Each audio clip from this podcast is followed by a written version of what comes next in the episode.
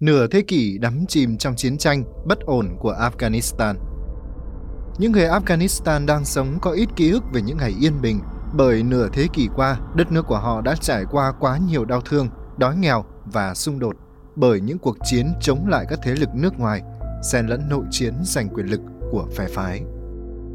Quân cờ Afghanistan Diện tích nhỏ, địa hình hiểm trở với phần lớn lãnh thổ là thung lũng và đồi núi, tài nguyên không đáng kể, dân số ít nhưng Afghanistan nằm tại vị trí chiến lược bậc nhất khu vực, nơi giao thoa giữa Nam Á và Trung Á, vùng đất đa sắc tộc với lợi ích và mâu thuẫn đan cải khiến nước này luôn nằm trên bàn cờ cạnh tranh của các cường quốc trong nhiều thế kỷ. Từ nửa đầu thế kỷ 19 đến sau Thế chiến thứ nhất, Afghanistan khi đó là một vương quốc với hàng ngàn bộ tộc sinh sống tách biệt nhau, đã trở thành nơi tranh giành ảnh hưởng giữa đế chế Nga hùng mạnh ở phương Bắc đang nuôi khát vọng mở rộng lãnh thổ về châu Á và đế quốc Anh khi đó cai trị Ấn Độ ở phương Nam. Nỗi lo Afghanistan có thể trở thành bàn đạp để Nga phát động tấn công tới Ấn Độ đã khiến Anh đem quân vào quốc gia Nam Á này hai lần, từ năm 1839 đến năm 1842 và từ năm 1878 đến năm 1880, nhưng cuối cùng đều phải rút lui sớm. Dù London từng áp đặt được chính sách đối ngoại của Kabul trong 40 năm từ năm 1880 đến năm 1919, khi tiểu vương Amanullah lãnh đạo Afghanistan giành lại quyền tự quyết ngoại giao từ Anh. Trong nửa thế kỷ tiếp đó, Afghanistan theo chế độ quân chủ đã xảy ra một số cuộc xung đột và binh biến tranh giành quyền lực trong nước, nhưng Afghanistan cơ bản giữ được sự ổn định bên trong và thái độ tương đối trung lập xuyên suốt Thế chiến thứ hai, cũng như gia nhập Liên Hợp Quốc từ rất sớm vào tháng 11 năm 1946.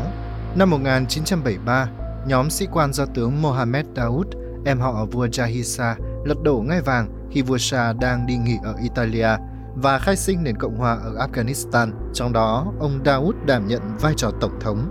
Tuy nhiên, bất đồng trong cách lãnh đạo đất nước khiến nhiều đảng phái đứng lên chống lại Daoud. Năm 1978, Daoud bị lật đổ trong cuộc cách mạng Sau do Đảng Dân Chủ Nhân dân của Noor Mohammed Taraki tiến hành. Ông Taraki, một trong số ít chính trị gia của phong trào dân chủ, được đào tạo tại Liên Xô, đã theo đuổi con đường cải cách và thiết lập quan hệ chặt chẽ hơn với Moscow. Afghanistan trở thành Cộng hòa Dân chủ Afghanistan. Tuy nhiên, những cải cách về đất đai, kinh tế có phần nóng vội thời bấy giờ đã kéo theo sự chống đối quyết liệt của các bộ lạc, các nhóm du kích. Bản thân PDPA cũng phân nhánh thành hai phe, Khalik, tức nhân dân, do Taraki đứng đầu, và Pacham, tức lá cờ, mang quan điểm ôn hòa hơn do Babrak Kamal lãnh đạo. Một năm sau năm 1979, cuộc đấu đá quyền lực giữa hai chính trị gia nhánh Khalik là Taraki và Hafizullah Amin. Một số nguồn tin cho rằng Amin có quan hệ thân thiết với Cục Tình báo Trung ương CIA của Mỹ, nổ ra ở Kabul. Cuối cùng Taraki bị sát hại khi đang say giấc, quyền hành ở Afghanistan rơi vào tay Amin. Thay vì tiếp tục cải cách đất nước, Amin lựa chọn con đường đẩy mạnh thanh trừng các lực lượng tiến bộ. Trước hết là những người thân Liên Xô do ông Paprak Kamal đứng đầu. Làn sóng bất bình với Amin tăng lên nhiều nhà hoạt động của Afghanistan kêu gọi Liên Xô giúp đỡ. Tháng 12 năm 1979, các đơn vị đặc nhiệm Liên Xô tiến thẳng vào Kabul. Amin bị xử tử, còn Kamal lúc này đang lưu vong ở nước ngoài về nắm quyền. Với sự trợ giúp của Liên Xô, Afghanistan đạt được một số thành tựu trong phát triển đất nước. Tuy nhiên, những thứ tiến bộ nhất chỉ có ở thủ đô và các thành phố lớn. Tại vùng nông thôn và miền núi, nơi quyền kiểm soát thuộc về các lãnh chúa của các bộ tộc những người luôn đề cao giáo lý Hồi giáo Nguyên Thủy, họ không được hưởng lợi từ công cuộc cải cách. Sự hiện diện của Liên Xô bị các lãnh chúa, các bộ lạc ở vùng núi và các nhóm chiến binh Mujahideen của nhóm người Hồi giáo ở Afghanistan phản đối. Phong trào du kích thánh chiến sau đó bùng lên lẻ tẻ ở nhiều nơi chống lại lực lượng Liên Xô và DRA. Nhìn thấy cơ hội bào mòn tiềm lực của Liên Xô ở Afghanistan, Tổng thống Mỹ Ronald Reagan thời đó đề ra chiến lược ba trụ cột giúp phe đối lập chống Liên Xô và từng bước đẩy Moscow vào thế xa lầy. Nơi Mỹ, Liên Xô trực tiếp cạnh tranh. Giai đoạn 1979-1986, trong khi Liên Xô tiêu tốn nhiều triệu đô và đưa hàng trăm ngàn binh sĩ, khí tài cơ giới tới trợ giúp chính quyền Cam Hạn, thì Mỹ cùng Pakistan, Ả Rập Saudi và nhiều nước khác trực tiếp hoặc gián tiếp tuần tiền bạc, vũ khí để quân nổi dậy Hồi giáo Mujahideen chống chính quyền ở Kabul.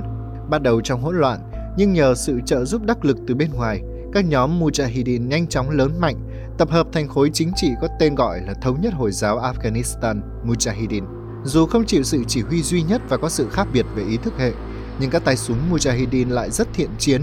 Mujahideen trở thành ác mộng của Liên Xô và DRA.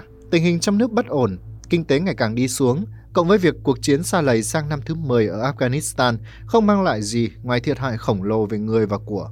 Liên Xô buộc phải đưa ra quyết định rút quân. Năm 1988, binh sĩ Liên Xô bắt đầu rời đi, hoàn tất vào năm 1989. Theo số liệu của The Atlantic, cuộc chiến này cướp đi một triệu mạng sống dân thường Afghanistan, 90.000 chiến binh Mujahideen, 18.000 lính Afghanistan và 14.500 quân nhân Liên Xô. Với mục tiêu ban đầu được xác định là nhằm cạnh tranh và bào mòn sức mạnh của Liên Xô, Mỹ gần như buông bỏ Afghanistan ngay khi Liên Xô rút lui. Dù rằng vẫn có những báo cáo Liên Xô và Mỹ tiếp tục hỗ trợ ngầm cho hai phe xung đột, thì cuộc chiến ở Afghanistan từ lúc này chỉ còn là nội chiến của người Afghanistan giữa chính phủ ở Kabul và Mujahideen. Taliban hình thành Quá trình can dự của Mỹ trong giai đoạn Liên Xô xa lầy ở Afghanistan được thừa nhận rộng rãi là một trong những nguyên nhân giúp Mujahideen ngày càng mạnh mẽ, quyết liệt. Liên Xô rút được 3 năm, năm 1992, chính phủ Afghanistan do Moscow hậu thuẫn bị lật đổ. Những vũ khí mà Mỹ bỏ lại lúc này trở thành công cụ để những nhóm chiến binh thắng trận quay ra đấu đá nhau, tranh giành quyền lực. Chính tình trạng đó đã tạo điều kiện để Taliban có nguồn gốc chính là các tay súng thuộc phe Mujahideen ra đời.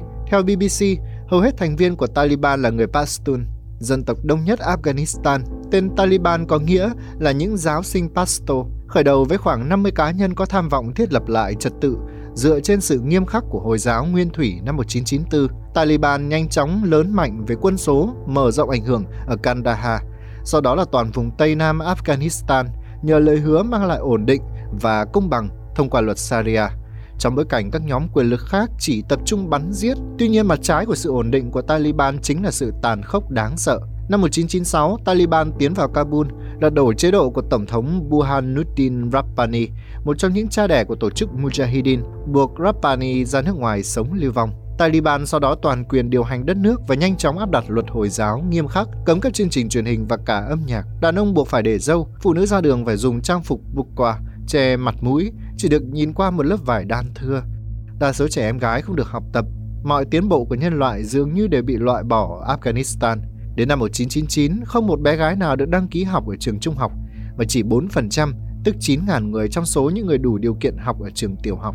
Ngoài ra, nền kinh tế Afghanistan giai đoạn 1996-2000 kém phát triển, GDP trên dưới 3 tỷ đô mỗi năm. Phần lớn người dân lâm vào cảnh nghèo khó, thiếu thốn, các bãi trồng thuốc phiện mọc lên khắp nơi. Một số nguồn tin khẳng định Taliban kiểm soát 96% số cánh đồng thuốc phiện ở Afghanistan và biến thuốc phiện thành nguồn thu lớn. Bên cạnh thuế, lợi nhuận từ hoạt động buôn bán dầu khí và các mỏ khoáng sản. Nhóm được cho là cũng có nguồn viện trợ từ những người ủng hộ ở Pakistan và vùng vịnh. Sự tàn khốc của mình khiến chính quyền Taliban nhiều lần bị thế giới lên án. Sự trở lại của người Mỹ Thế nhưng không phải nội chiến cũng không phải sự tàn bạo của Taliban khiến Mỹ quay trở lại nơi đây. Mỹ trở lại Afghanistan từ tháng 10 năm 2001 để trả đũa việc Taliban từ chối giao nộp chùm khủng bố Al-Qaeda Osama Bin Laden, kẻ được xác nhận là đã chỉ đạo vụ tấn công kinh hoàng ở Mỹ ngày 11 tháng 9 năm đó. Tháng 12 năm 2001, chế độ Taliban sụp đổ. Thủ lĩnh lúc đó của nhóm là Mullah Mohammed Omar và các nhân vật cộng cán khác bao gồm cả Bin Laden trốn thoát. Năm 2004, một chính quyền thân Mỹ được dựng lên ở Kabul. Nhiều người tưởng chừng như với nguồn lực từ Washington, chính quyền này có thể tự họ duy trì đất nước. Nhưng Taliban không để điều đó xảy ra. Nhóm đã tái tập hợp và liên tiếp tấn công, gây tổn thất nghiêm trọng cho quân đội chính phủ, cũng như lực lượng Mỹ và các đồng minh NATO ở Afghanistan. Dưới thời Tổng thống Barack Obama, Mỹ quyết định trao lại việc đảm bảo an ninh cho quân đội Afghanistan và lên kế hoạch rút quân. Ngày 15 tháng 8 vừa qua, hơn một năm sau thỏa thuận giữa Mỹ và Taliban đạt được dưới thời Tổng thống Donald Trump, Đại sứ quán Mỹ sạch bóng người, chính quyền do Mỹ hậu thuẫn ở Afghanistan tan tác, còn Taliban giành lấy Kabul mà không gặp phải kháng cự đáng kể nào, giống như cách họ tiến vào thành phố năm 1996. Liệu còn ai sẽ can thiệp Afghanistan? Trong nửa thế kỷ, Liên Xô phải tay trắng ra về sau 10 năm, chế độ thân Liên Xô sụp đổ, người Mỹ duy trì lực lượng ở Afghanistan lâu gấp đôi Liên Xô, nhưng cuối cùng vẫn cay đắng rút quân. Chế độ mà Mỹ lập ra ở Afghanistan tan rã, không còn nghi ngờ về việc Taliban sẽ sớm lập vương quốc Hồi giáo ở Afghanistan như tuyên bố hôm 15 tháng 8, không xe tăng hay thiết giáp. Lực lượng Taliban vào Kabul trên xe bán tải và xe máy, cùng những khẩu súng AK và ống phóng lựu đạn thô sơ. Họ không mặc quân phục giống những đội quân chính quy và hành xử ngẫu hứng, nên rất khó phân biệt ai là chỉ huy, ai là cấp dưới.